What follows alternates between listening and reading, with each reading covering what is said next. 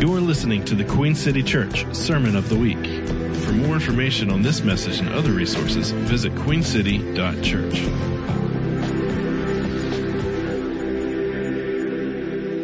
We're blessed this morning to have with us Paul and Carrie Anleitner, all the way from Minneapolis, Minnesota. Let me tell you a little bit about Paul, since I don't know how many of you know of him. I have just met him and listened to his podcast some, and it's been real good. I recommend it. He's a worship pastor at the First Evangelical Free Church in Minneapolis. He has a Bachelor of Arts from the University of Michigan in Dearborn, and I guess that's a master's from Bethel Seminary. His master's in Christian thought. Before that, he spent 15 years in vocational ministry in a number of different roles and different denominational settings. He's been a worship pastor in the Assemblies of God, in the Evangelical Covenant Church, and now the E-Free Church, you can call it. Paul's taught theology, biblical studies, courses in Christian high school, directed parachurch ministries, and recorded and released original music. And he has a lovely wife and 17 children. Oh, no, that's three, right? Three children, sorry. I'm sorry, I missed that. Paul also hosts the podcast I mentioned earlier called Deep Talks. So why don't we welcome Paul Anleitner this morning.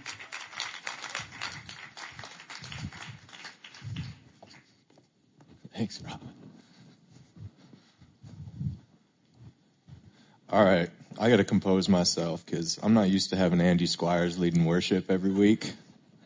And I know you guys are, but me and my wife are a mess right now after that. There is some good to social media. Like, you might not see it, but, I think I met Andy years ago. We had some overlapping friends. And then he sent me a message on social media saying, "Hey, can I get your email address? I want to send you a song." I was like, "Oh, sure." So I open up my email, and there's this like rough mix of a song called Cherry Blossoms. And I just bawled my eyes out. I didn't even know the backstory on it, which made it worse. That put me in a pool of tears on the floor. So, man, you guys are really, really fortunate. There's some awesome leaders here. I'm really thankful to be here. Well, we're going to talk a little bit today about the past, our present moment, and how the past should inform our future as the people of God. So if you got your Bibles, the scripture text that we're going to be in this morning is going to be in Jeremiah 29. We're not going to unpack it quite yet, but I want you to be able to cue it up on your phones or your, if you have a physical Bible, that's great to do too. And I want to set the stage for this scripture text that we're going to be in, and we're going to go into the deep, deep ancient past before we get into some more recent past and then talk about what this means for our future. I want to tell you a story. It's a true story. It's a really hard story. It's a difficult story, but it's a story that's actually central to the biblical narrative. It's one that I think is key to us really understanding God's story the way that saints past understood it, the way the authors of Scripture understood God's story. And I think it's really central in a time in which the church in America is in a bit of a crisis, that we get to reclaim God's story as the people of God, reclaim our vocational calling, because we're called to a specific job in the world. So this story is set a long time ago in a neighborhood far, far away from here. We're in the ancient Near East, some 2,500 years ago, so 6th century BC. And, many generations have already passed since the good old days of King David in Israel. There has been a history of some kings that have not followed after God's heart, have not followed God's will in the world. They've strayed away from the Torah. So we're long past these old glory days. And Jerusalem in 587 BC gets invaded by the Babylonian armies. And the prophets had warned about this stuff. They get invaded by the Babylonian armies led by Nebuchadnezzar in 587 BC, and they sack the city. They raze it to the ground. They destroy the temple, the very place where God's presence was supposed to dwell. And in 586, they take, this is a pretty long siege, pretty long time of destruction, long several-month campaign, maybe even a full-year campaign. They take the dead bodies of the people of God that were in Jerusalem. They take the dead bodies and they stack them in a valley just outside the walls of the city, a valley called Hinnom. They stack the bodies and they burn them. Now, just interesting side note for you guys, the Valley of Hinnom. In the New Testament, we actually see this phrase pretty regularly, although in Greek it's Gehenna.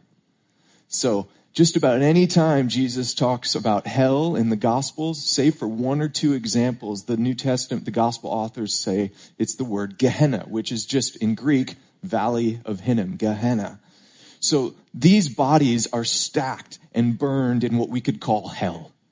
And the remaining survivors in 586 BC, they're hauled off into Babylon, into captivity, into exile. And they're looking back on this time. They're looking back, and you just have to picture it. We don't even have a frame of reference in our American history for something like this. I mean, this is like September 11th times 1,000. It's so hard to picture how devastating this was for the people of God, for Israel. This was God's promise to them. They were to be God's covenant people. Wasn't God supposed to protect us? Didn't God his presence live in that temple? And now the temple's been destroyed by these pagans. Right? These pagans and the bodies of our family members have been stacked and burned in that Valley of Hinnom. And they remember back to maybe even some of their history, and they go, oh, that was also the valley some of our ancestors would worship false gods in. That was the same valley that many of them put their own children in disobedience to God. They started worshiping false gods like Moloch, and they put their children in the hands of bronze statues in that Valley of Hinnom, and they burned their own kids alive, right? So it's that same place that Nebuchadnezzar stacks the dead bodies, and they are now in exile going, what has gone wrong?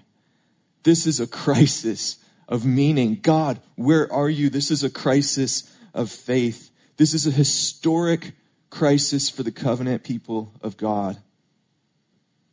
What are they going to do now? Now we're in exile. God, what's your game plan here? And this is the setting for our scripture text this morning. So you guys got that context. This is where the word of the Lord comes to the prophet Jeremiah. It's set in this context. So let's look at it here. Jeremiah 29, verses 4 through 7. This is what the Lord Almighty, the God of Israel, says to all those I carried into exile from Jerusalem to Babylon. So here's God's instructions. Build houses and settle down. Plant gardens and eat what they produce. Marry and have sons and daughters. Find wives for your sons and give your daughters in marriage, so they too may have sons and daughters.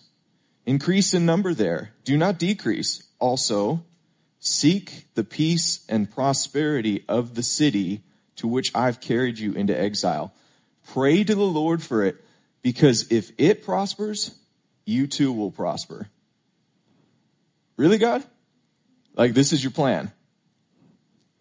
Babylon is a wicked pagan empire that just razed the promised land to the ground. We're your chosen people. You picked us. You set us apart. Among all the other nations, Nebuchadnezzar has pillaged our people, laid waste to your temple, and your strategy is for us to plant gardens. You want us to bless this city, to bless Babylon? Shouldn't we maybe try to defeat them in the same way they defeated us? Maybe we can, through violence and war, we can regain our position of power, or at the very least, because maybe that might end in defeat for us, maybe we could go out and picket or protest, or maybe we can boycott some Babylonian products, maybe try to win a culture war. That kind of strategy probably makes a lot of strategic sense, doesn't it? I mean, that's what I'd recommend. But to seek the good to work to see the city blessed, this is your best strategy, God. God's response is yes. That's my best strategy. And it's not just in the book of Jeremiah. So this is why I think this scripture text here is what we might call like a hermeneutic key. Hermeneutics is just a fancy word that means the lens and the practice of how we read and try to understand scripture. And this is a key, I think, to helping us see a thread that runs throughout scripture that I didn't fully see in all my years growing up in the church. I didn't see it this way. I read the story differently, and we'll talk about that in a second. But I just want to show you guys for a moment. This is the reoccurring thread throughout Scripture. This has always been God's strategy for his people. From Abraham, who was blessed. Why was Abraham blessed? I'll give you some homework. Read Genesis 22, right? Abraham is blessed so that, quote, in Genesis 22:18, God says this, so that all the nations of the earth would be blessed. And we can go from there to the calling and formation of a very people called Israel. Israel's very name means people who wrestle and struggle with God. What a great job description, right? What are they called to be? Exodus 19. They're called to be a nation of priests, mediating God's goodness and his vision for creation throughout the world. To the ultimate embodiment of this in Jesus the Messiah, whose entire mission, his death and resurrection, was done. Why? Because it's the verse you guys all memorized in Sunday school. Because God so loved the world. This has been the reoccurring thread throughout Scripture. This has always been the vocational call of the people of God. And I got to confess, for much of my Christian life, I grew up in the church, and we'll talk a little bit about this here. I grew up in the church. I was in vocational ministry for years until I realized I had a very different understanding of the story. Some of it was good, lots of true things, lots of good things, a lot of beautiful things, but in some key areas, I think I missed it.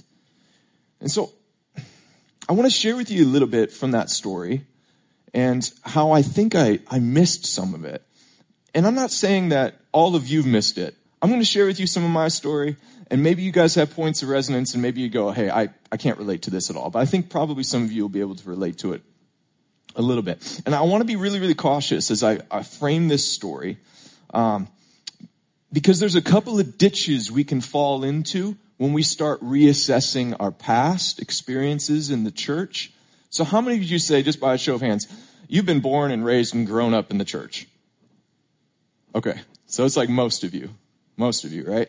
There's a couple of ditches when you guys start looking back and you go, I'm going to look back and kind of reassess, this story that I've lived in, this experience of Christianity I lived in. And one ditch would be, this is certainly a ditch when we start to reassess things.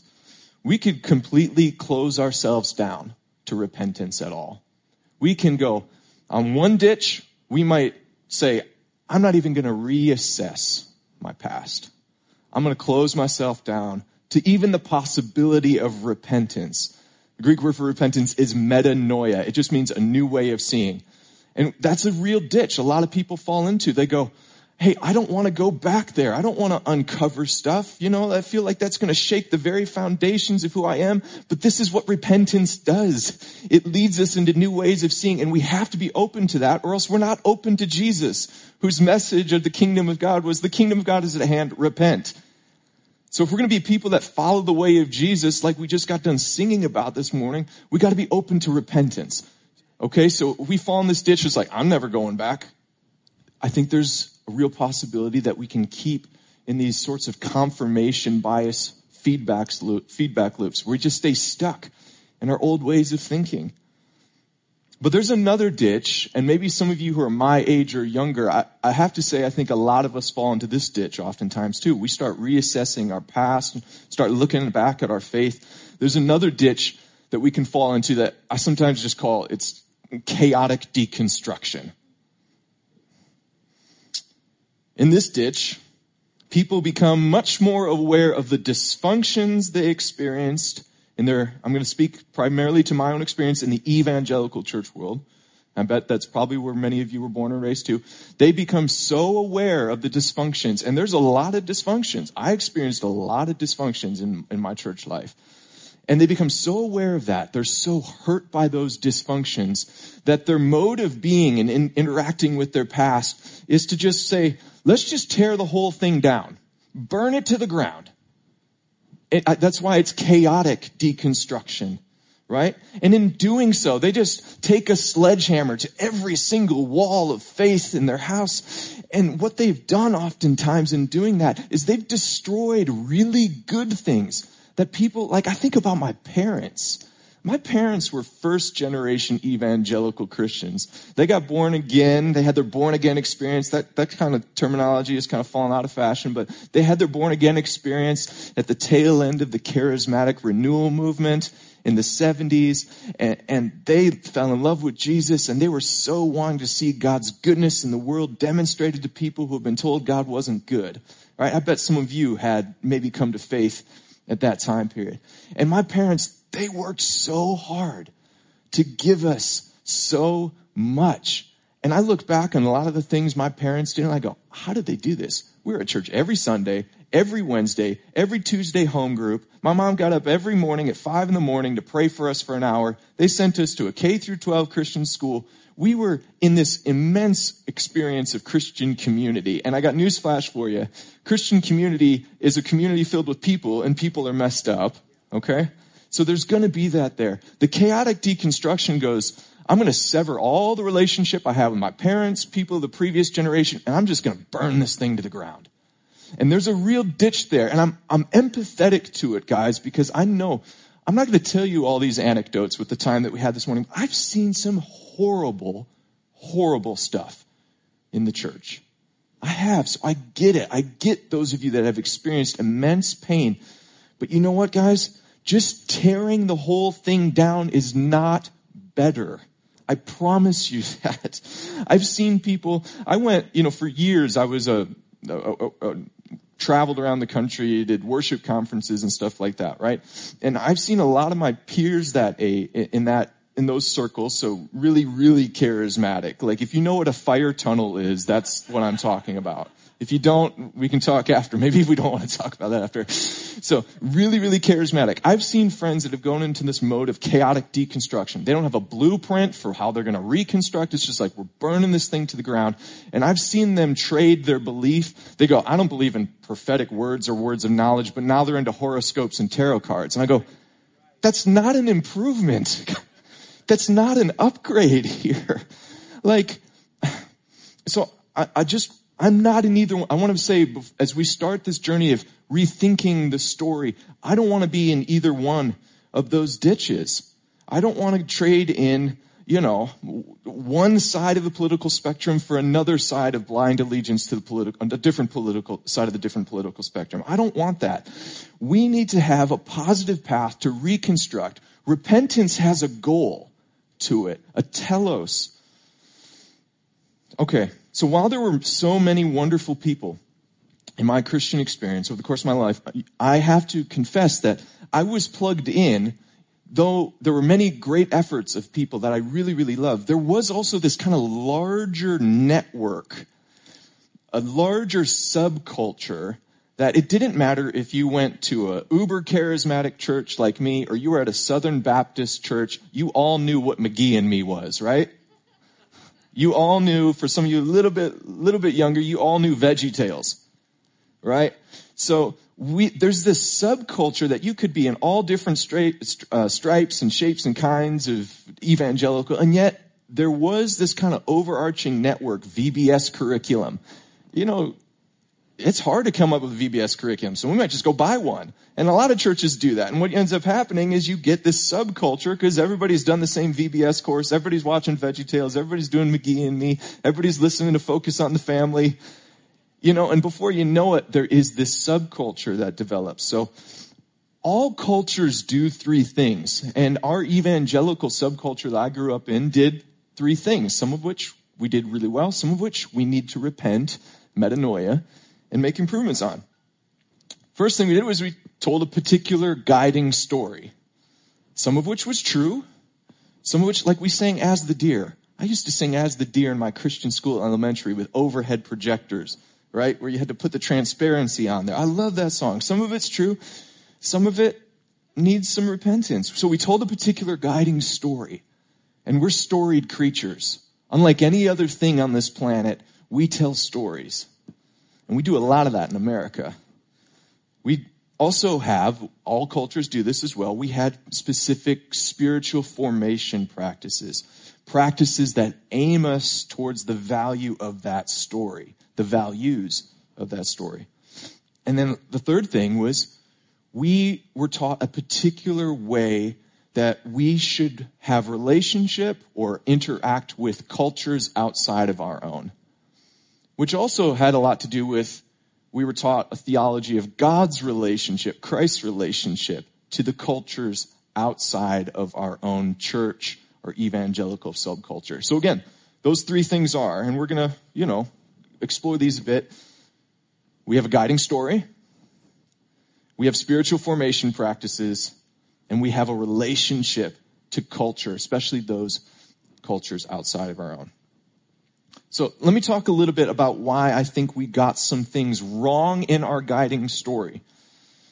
All right. So again, a lot of you probably, though your experience isn't exactly the same as mine, here are some of the things I kind of took away as part of the guiding story of Scripture. And again, this comes through VBS curriculum, going to Christian school curriculum. So we might have some overlapping points of resonance here. We're all swimming maybe in the same cultural sea. At the core of this guiding story that I felt, maybe you didn't feel it, was a deep sense of struggle and war. A fight between good and evil. A division between the good Christian world and the evil secular world out there. Did anybody else feel that, or is it just me? A fight for conquest with God on our side. And God was on our side, in particular on our side, because we weren't just a nation with Christians, we were a Christian nation. Okay? And somehow, we had this manifest destiny on par with Israel's relationship to God in the Old Testament. This is kind of, nobody explicitly said this, and I'll show you how our spiritual formation practices maybe kind of built in some implicit connections here. Nobody explicitly just told me, hey, Paul, America is actually like the same thing as Israel in the Old Testament. But I kind of got that sense that it was. All right? I kind of got that sense that we were a chosen people, a royal priesthood, a holy nation as Americans. And then all of a sudden, so this is kind of how the story unfolded in my mind. We were this until like the 1960s. And then the Beatles came. Right? And they brought their... especially the tail end of the Beatles' career, they brought their Eastern religions with them, right? And then you had those beatniks and draft dodgers who didn't fight in the war like the previous generation did. And, then you had Woodstock and those hippies and the sexual promiscuity and all that stuff. I'm not wild about. I'm not wild about sexual promiscuity, right? But, and then Roe v. Wade, right? And then prayers taken out of schools. And all of a sudden, we have this movement away from being a Christian nation. Now that world out there, again, keep in mind our relationship to the culture outside of us, the good culture is now at war with the evil secular culture emerging. And so we were immersed in this deep language of struggle and being at war. And so what we needed to do to save ourselves from the communists, from the hippies, from the Satanists, from those people that played Dungeons and Dragons. I never fully understood that one. What we needed to do was we needed to do things like take a stand for Christ. We needed to sign up to be in the Lord's army. Yes, sir. I'm in the Lord's army. Did anybody sing that song? I may never march. So nobody explicitly told me, hey, Paul, you're at war with the secular culture out there, but that's a spiritual formation practice that you do with children. if you're singing it every day at VBS, and then you make these connections like I was doing in my Christian school, which every morning we started off by putting our hands over our hearts and we said pledge to an American flag first and then to a Christian flag second. Nobody flat out told me that, those are the same things, but the practices in me made an implicit connection, which was hard to differentiate. And again, I'm not saying like the people that did that were bad guys. It was just part of the culture that we were in. So I'm marching around going, I'm in the Lord's army, hands over my heart, and I'm making all of these connections to the story. Maybe none of you did, but I certainly did, right? Think about so much of our language and how we told the story. What do? We win souls. Nobody talks about winning souls in the Bible. That's competitive language. We send our children to youth conferences called Battle Cry. I went to a stadium youth conference that was called Battle Cry.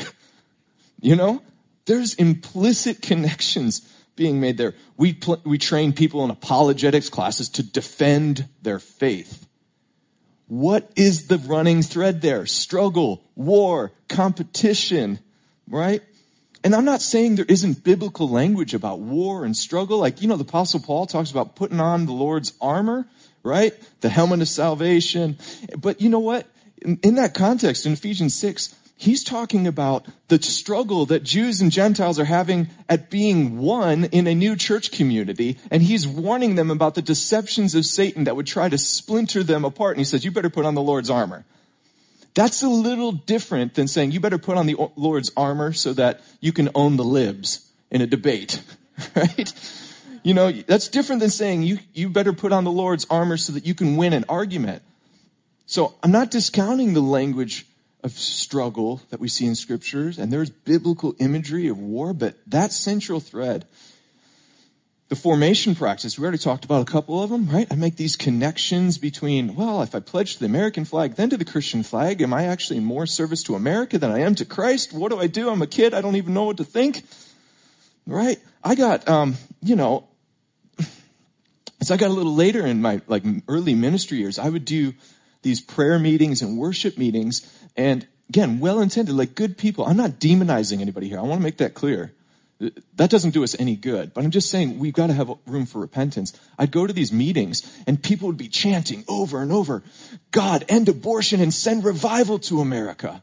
Anybody ever sit in one of those meetings? Now, I'm not wild about abortion, guys, but here's one of the things that seemed like I started to think was okay, maybe revival is dependent on us getting the right people into public office that are going to support these particular policies. And all of a sudden, I'm making this implicit connection between politics and a particular way of doing politics in the world being revival. Christ can't have his way in the world unless that thing happens. And that's not the true story. It's not, And a part of all of this was our relationship to culture. I felt was marked by three things that we were supposed to, this is how we were to relate to culture. We were to be separate from it, we were to oppose it, and then we were to try to convert people, right? And if you talk to anybody, maybe there's a few people that didn't raise their hand when I asked earlier about how many of you grew up in the church, and maybe some of you came to faith later in life, and, maybe you were scratching your head when you're hey, I don't understand why, my next door neighbor shuts off all their lights on Halloween. And then they go to church on Sunday. Why don't they pass out candy to kids? They don't understand it, right? I was just a kid. We didn't do Halloween, and I'm not trying to get into a debate about that. But as a kid, I felt really, really awkward when I had talked to my friends at public schools and stuff. And they're what are you going to be for Halloween? I was man, I really want to be a Power Ranger, but I can't. I just want to go get some candy and meet my neighbors. That might be. But in me, I felt I had to be against. I had to be against this secular world. And, it produced in me this immense sense of anxiety. Even when I'd go to the grocery store and talk to the cashier, right? It was oh gosh, I think I got to convert them in this 2-minute conversation. And then I wouldn't, and I'd feel really bad. I'm an epic failure as a follower of Jesus. So if that's my attitude towards culture, it's no surprise. It's no surprise when this is our public witness in the wider culture that our efforts at evangelism don't sound or feel like good news. They feel like a sales pitch to convert somebody to a different tribe in a culture war. And I don't need to tell you the obvious, guys, but I'll call this sort of version of the Christian story today, we'll call it culture war Christianity. Because I think that was a major, major thrust. Not all of it. There's a lot of good things. We sang As the Deer and, you know, there was wonderful, wonderful things. But that part of the story, we got to repent from. Jesus isn't called us to a culture war. Golly, guys. And it didn't even work. The culture war has objectively failed on multiple levels of evaluation. Let's say even like the earnest intention was, we're really, really concerned that our kids are going to be assimilated by Babylon.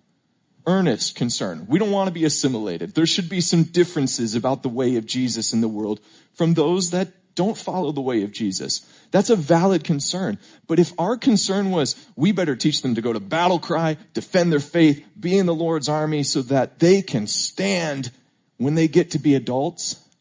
I got some hard news, guys, but it just didn't work. And there's some really concerning statistics about this. Culture war Christianity has failed. According to Barna, 2 out of 3 millennials go to church less than a few times a year. 2 out of 3. I mean, I see a lot of you here, but you're the outlier. Between 2009 and 2019, the number of millennials, so people my age, I'm an old millennial, who self-identify as Christian dropped 16%. That's like an unprecedented drop. Gen Xers, there's some Gen Xers in here. They dropped 8%. There are more nuns, N-O-N-E-S, not nuns in the, you know, in the Roman Catholic. Those that have no religious affiliation whatsoever. There are now more nuns than there are evangelical Christians in the U.S. for the first time in our nation's history. So at least even on that level, the culture wars failed. If that was the goal was to stop that, it didn't work. But the failure in effectiveness was a symptom of its failure to actually be in keeping with the way of Jesus and the biblical call to the people of God. Not in all parts, but in some crucial areas, we misunderstood the story. And it's time to come to grips with that if we haven't already. We misunderstood the story in some crucial ways. I think part of this was because maybe we were oblivious to the fact that we kind of had already been assimilated by Babylon. We had long been programmed to believe through these spiritual formation practices that married the American dream to the Christian story in an unholy matrimony that like our nation was like Israel in some sense. And, you know, we have to preserve and protect the kingdom of God and advance the kingdom of God through conquest and struggle and war. But you know who didn't fall for this? African American Christians. You were brought over here against your will, enslaved. You didn't see necessarily America as Israel. You know what you saw it as? Babylon.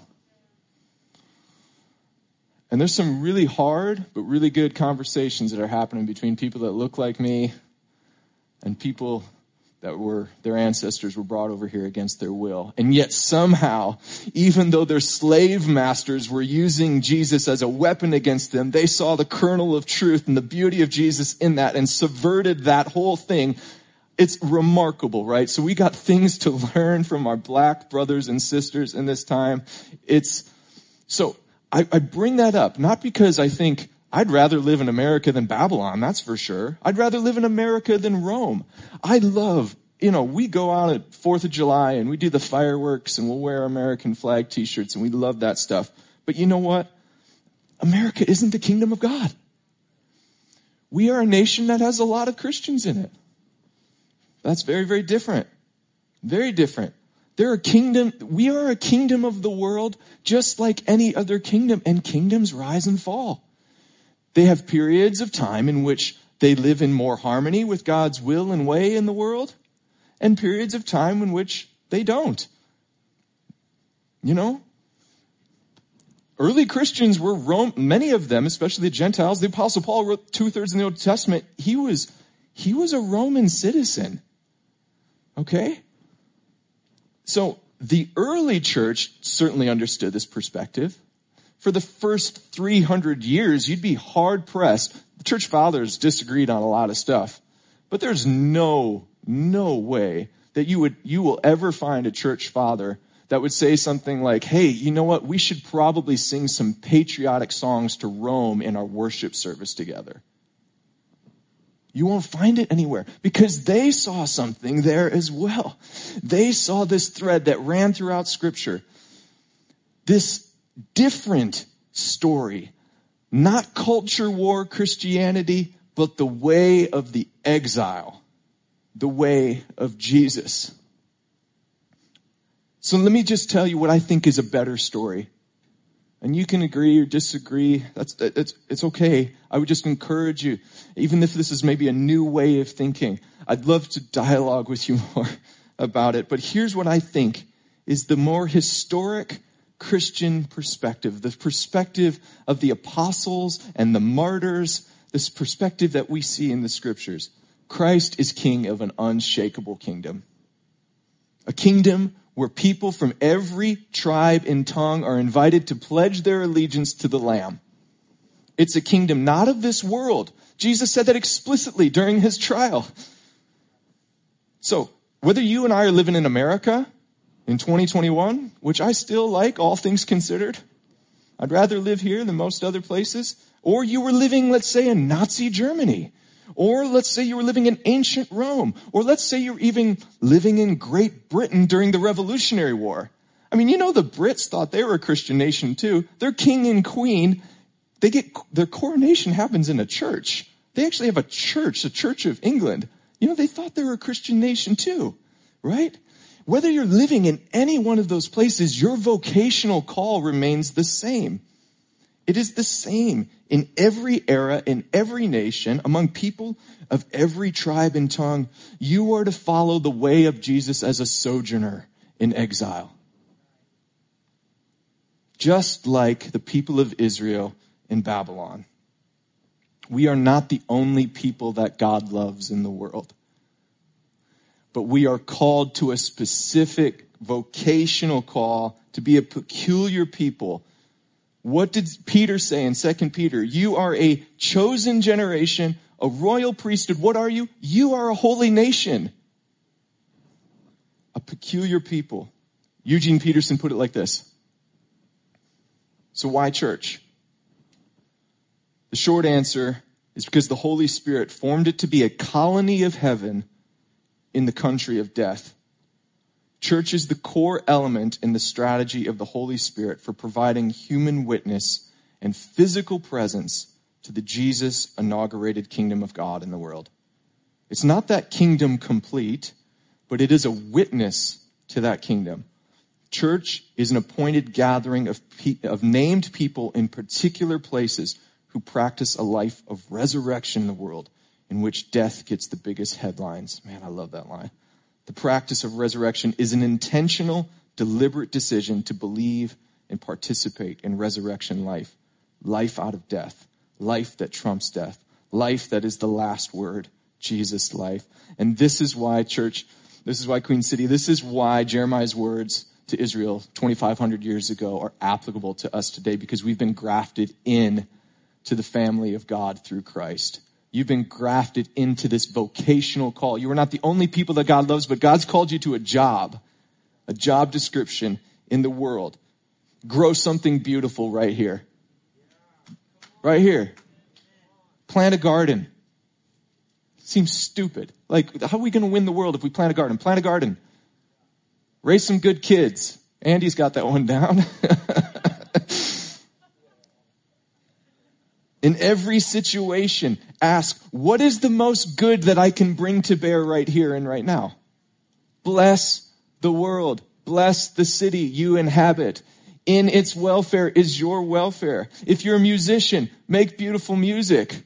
There's a few of you in here. You know what? I mean, John Mark, I'm so glad I got to know you more in the past year, but long before I knew you personally, I saw this in your music. It was operating in this liminal space. You weren't doing culture war Christianity, and it was so encouraging. I wouldn't be where I am today without your music. I mean that. And you are committed to just tell the beautiful good news, even though it doesn't fit in these spaces. You could make a ton more money if you just did things one way, or a ton more money if you just did things another way. And here you are in the way of the exile. All right? So I know there's others of you in here, but I had to call John Mark out on that for a second. If you're music, you're a musician, make beautiful music. There is no beauty that doesn't come from God. If you're a tradesman, an artisan, you work with your hands, you're a plumber, make things that work for the good of others. You're a businessman. You own a small business, an entrepreneur. Be ethical. Tell the truth in a culture that's filled with lies. There's no truth that doesn't come from God. So you bear witness to the truth by just acting ethical where you're at. You're a stay-at-home mom. Raise those kids well. Plant a garden in Babylon. If you don't have a sacred, holy job as a pastor... See, and this is part of the dilemma I wrestled with as a kid, because I was like, man, that whole world out there is terrible. So if I'm going to follow Jesus, and I'm really glad I ended up in the vocation I have, but I wish I would have had a broader view, because somewhere in there I kind of felt like, well, the most holy thing and most sacred thing for me to do is to go into ministry, even though I might have these other things that I could bless the world with. And I want to encourage some of you that maybe heard that message. No, your vocational call, just bless the world, you know? If you're a businessman, God's called you to bless the world. If you're a graphic designer, make beautiful stuff that blesses the world. If you're a teacher, golly, I don't know how you guys are blessing the world doing all these Zoom classes with kids and, oh my goodness, it's so hard. Bless the world. Now, the thing I want to wrap up with you guys on here is the sobering part of this good news, because it is good news, this vocational call. You know, a lot of people that entered into Babylonian exile, they never made it out to see the promised land. Israel was in exile for 70 years. So there's a lot of people that went in, they didn't come out and see the fulfillment of the promise. They sowed what they didn't reap in their lifetime. And we've got to regain that again. Where's our cathedral building vision? Christians in the past would start cathedral projects that they knew they're not going to finish that cathedral in their lifetime. That's unimaginable to me. To build something is to be like, oh, this is going to take 300 years to finish. John Mark, I've heard you talk about planting sequoias. Plant a sequoia tree. You're not going to see that thing grow. In your life, we've got to regain that. So what kind of steps can you guys take as a church community? I want to throw three reflective questions for you guys to maybe talk about like this week and talk about together. What kind of steps can you guys take? Questions you can be asking yourself to make sure you're constantly aimed at your fulfilling your vocational call. The first one is this.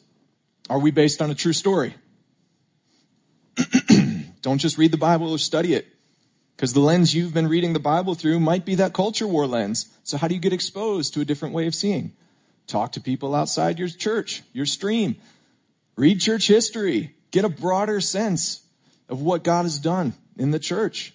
Learn about the ways Christians before you have read the story and told the story. And then if you hear someone talk in a particular way that doesn't sound like the way that anybody talked for like 2,000 years before this, you might go, hey, that could be a red flag. You know? It's not saying there couldn't be new language to talk about faith in God, but if it's brand new, we might go, why didn't nobody else before this talk this way? And second question. Do our spiritual formation practices shape people to be immersed in God's story, to become more Christ-like and bless the world? Is what we're doing in worship and not just in singing, what we're doing outside of the home. You could, if you sit here and you listen, I might be going long, sorry guys. If we sit here and you listen to a 40-minute sermon every week, you have someone as amazing as Andy and everyone else in the worship team here sing 4 or 5 really, really good songs, and then your drive home, you digest every day on your commute like political talk radio, and then you cruise YouTube for like 3-4 hours a day ingesting conspiracy theories or any other thing. I'm telling you what's going to happen. The good sermon that you heard on Sunday morning is not going to do much in the wake of all the other input. You binge Netflix 6-7 hours a day. You know, that's extreme, right? But those practices are going to shape you more than the 30-40 minute sermon you hear on Sunday. So we need to have practices that shape people throughout the week, throughout the day. I'm really encouraged. I talked to a vineyard pastor recently, and he said, you know what? Our budget, we've set aside a huge portion of our budget of the last couple of years to provide every single one of our members an opportunity to go to counseling if they need it, or to see a spiritual director. I said, that's wow, that's awesome. Who was up here earlier, Robin? Adam, was that his name? I think, Adam, you might have done premarital counseling for my sister. Where are you? Maybe he's not in here. There. Yeah, that's awesome. You guys got counselors here, because it's not just the story, it's the character in us that needs to be shaped into Christ likeness. And then the final question is this: is it going to be culture war or culture care? We're going to care for culture, or we're going to be at war with culture. There's no cultureless Christianity. The Son of God was a first century Jew. He was dressed like a Jew. He spoke Aramaic, celebrated Jewish customs. We're not at war with the place that we're at. Christ is present and at work there. The New Testament was written in Greek. It was spread along Roman roads that the Roman Empire had built. So God is at work in culture. He's setting us apart for a particular purpose and call. If Nebuchadnezzar tells us to bow before his statue, like Shadrach, Meshach, and Abednego, we're going to say no. But we're still going to bless Babylon. We're still going to call for it. And you know what? If we die before we see kingdom come, the message that the hope the apostles clung to when they were being thrown to the lions was not that, well, this is probably going to pragmatically work. The hope that those early Christians clung to was not that the scales of injustice were going to be set right in their lifetime, but because Jesus the Messiah was not abandoned to the grave and was risen again, though they too may die before seeing the world set right, that would not be the end of the story. And that's why I love what we were singing today about the bread and the wine as a weapon, that resurrection life. If we die before the world is set right, the hope we have in Christ is you're going to be risen again, and you'll see that final setting right of the world. I'll leave you guys with this. Some early words in Jesus' great manifesto from the Sermon on the Mount. And maybe all this will help you reframe these words. Blessed are the meek, for they shall inherit the earth. Let's pray. I don't know what we're doing on time. I'm sorry. Let's pray together, and then, if you want to sing a hymn or something, go for it. Jesus, this way is hard. It's difficult. It's a narrow way. And we repent of the ways in which we have maybe not understood your story right. We give thanks for those people that have gone before us and have been faithful in building things that we can't even understand how hard it is to build. And we're so thankful for them. But we just also are thankful for the constant ongoing work of sanctification that you've called us to. And that we have the possibility, the joy of repentance, that we can see the world a different way, that we might produce life in the world. And I just pray that you'd help us and empower us by your Spirit to bless the city, to bless where we live. Make Queen City Church a place where people go, you know what, if those guys packed up and they closed up shop, we would really, really miss them. And so may that be their witness in the city, that they wouldn't be the best church in the city, they'd be the best church for the city. And we thank you for these things in Jesus' name. Amen.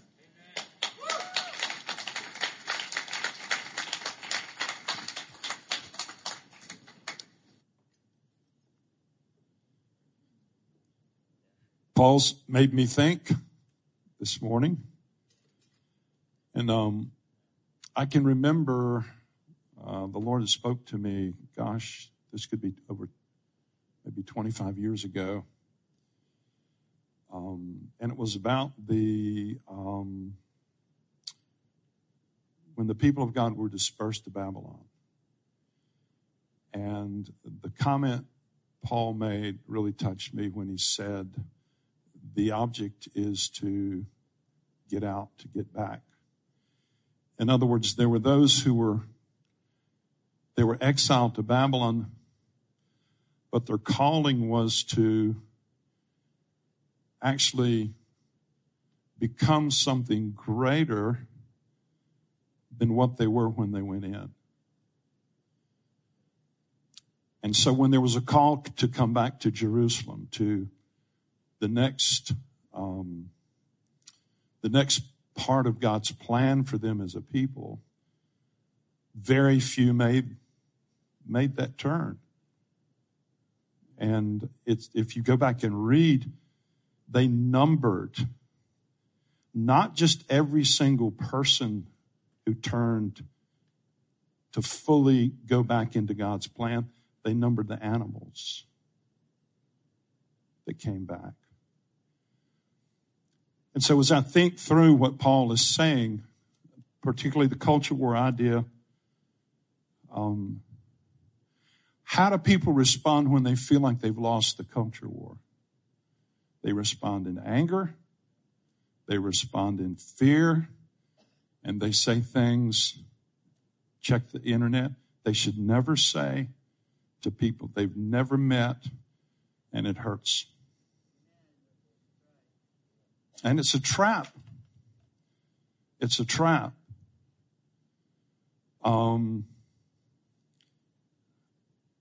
Celebrated my 70th birthday last weekend. It was the greatest birthday I ever had. And I'm saying that to say this, and I was saved in 1968. And I've lived through decade after decade after decade. And I've come to this place in my life. When my time's over here, what goal do I have for my life personally? And it's this, to be kind, to be joyful, to do something good for somebody else. I see people that are bitter. I see people that are angry. I see people that say terrible things. And you cannot tell me that's the result of the gospel, because it is not. There's something else at work you must see. And so I don't talk a lot about politics. I don't talk about all these sides, but I'm saying this. What you say and what you behave and how you act and how you treat people is a direct reflection on the real faith you have, not the cultural impartation you've been a part of, and we all have. So that's how I feel about this. I don't, even through the election, I don't know. What do? You win it, you lose it, depending on your perspective. But that's not what Jesus is pointing to. Discipleship, which is something our team has been talking more and more about, and something we're going to try to major on in the coming weeks and months and years, is so important to really follow Jesus in the day-to-day way. In a day-to-day way. Now, there are all kind of ways people express that. I get that. I've suffered all kind of criticism for things I have or have not said, how loudly or quietly I've been. Guess what? I don't care. You didn't die for my sins. I don't owe you that. You know what I'm saying? Come on.